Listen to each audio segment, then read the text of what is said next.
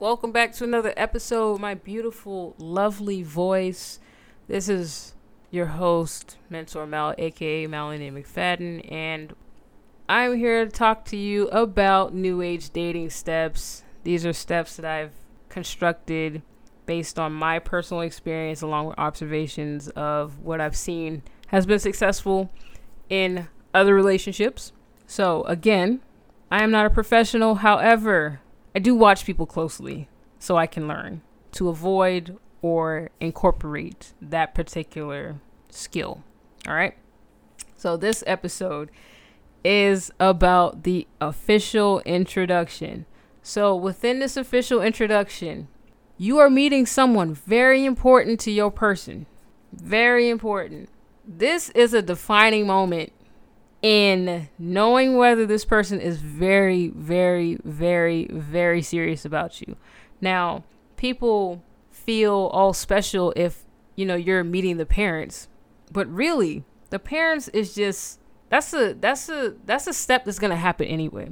The defining moment and the most monumental step is your person introducing you or you introducing your person to like a best friend, to somebody of significant value in their world.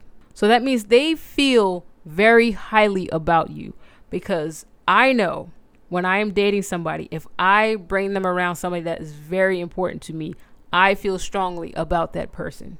If the encounter is intentional, that means that there's meaning on how you feel about your person or your person feels about you. This is a huge, huge step. Huge step. People think the, the meeting the parents is the huge step. No. I'm going to say it again. The biggest and most important step is meeting someone of high value in your person's life. Because with that, they are trusting their um, relationship with their friend, sibling, whoever is of high value to them, to accurately, not even accurately, to assess you as a partner. They know your person well, and they're going to give their person the cut and dry how they feel about you. Everyone knows people don't really listen to their parents, but to somebody that they they closely hang out with, they interact with to a high degree, they're going to value the opinion of a close friend. So once you get to this step and you are actively doing this step, that means you are making these mental commitments that this is somebody that's very, very, very important to me. So it could go left or right. Hopefully it goes well. But again, sometimes it doesn't. And your close friend can pick up on vibes that you may miss out because people cannot drop those rose colored glasses.